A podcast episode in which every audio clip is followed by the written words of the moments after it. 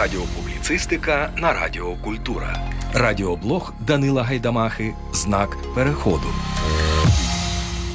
Мене звати Данило Гайдамаха. І разом із Радіо Культура ми шукаємо вичерпні відповіді на невичерпну мовну дискусію. Якщо ви це слухаєте, це знак. Ваш знак переходу. Сьогоднішній випуск присвячено мові в соцмережах. Я зрозумів, наскільки це важлива тема, коли в Україні з'явився TikTok.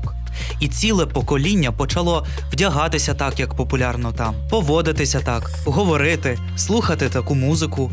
Словом, соціальні мережі стали не лише продовженням нашого життя. Часто ми самі не помічаємо, як наше життя стає продовженням того, що ми бачимо в соцмережах. Ось кілька простих правил, які допоможуть зробити наші улюблені соцмережі ще більш українськими. Правило перше: заповніть власні стрічки українською мовою. Ми те, що ми дивимось, читаємо, слухаємо.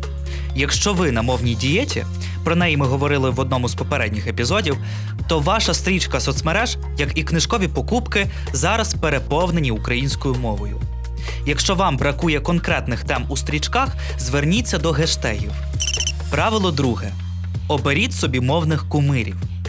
Це може бути будь-хто: від продавчині в місцевому кіоску, відомого блогера Тисячника до Лесі Українки чи Ірени Карпи. Я раджу записувати і зауважувати вподобані слова та мовні конструкції, якими вони послуговуються. Потім зможете їх використати і в мовленні, і у власних публікаціях. Правило третє. Просто пишіть. Спершу справді буде складно. Тяжко буде підібрати слова, деякі речення можуть звучати неприродно. Знаю, що часто аргументом до російськомовності в соцмережах, зокрема, є те, що російською словниковий запас більший, аніж українською. Але це питання вирішується через постійну взаємодію з українськомовним контентом, читання української літератури, перегляд фільмів та, власне, створення публікацій українською. Стиль формується з часом, і це обов'язково станеться. Просто наберіться терпіння до себе і до власної мови. Не бійтеся помилятися. Знак переходу. Ви слухаєте Радіо Культура.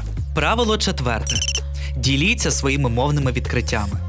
Коли дізнаєтеся якесь нове правило чи вивчаєте цікаве слово, раджу ділитися цим у соцмережах.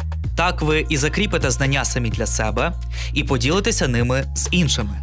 Ба більше, крізь такі публікації до вас можуть прийти нові підписники, які теж переходять на українську чи просто зацікавлені в її вдосконаленні.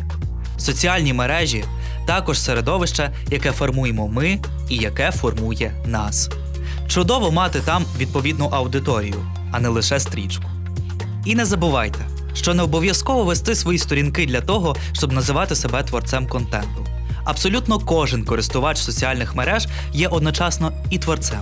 Бо кожна вподобайка, кожен коментар, кожен репост, кожна підписка це також своєрідна інформаційна одиниця, яка посилює українськомовний сегмент і стимулює створення якісного контенту. Раджу навіть під дописами англомовних артистів та блогерів писати коментарі українською. Хто зна, може так вам навіть вдасться знайти нових знайомих, які стежать за тими самими особистостями, що й ви. Тож творімо українські соціальні мережі свідомо, бо ми це те, що ми споживаємо. А якщо ви дослухали цей випуск до кінця, це ваш знак переходу. До зустрічі!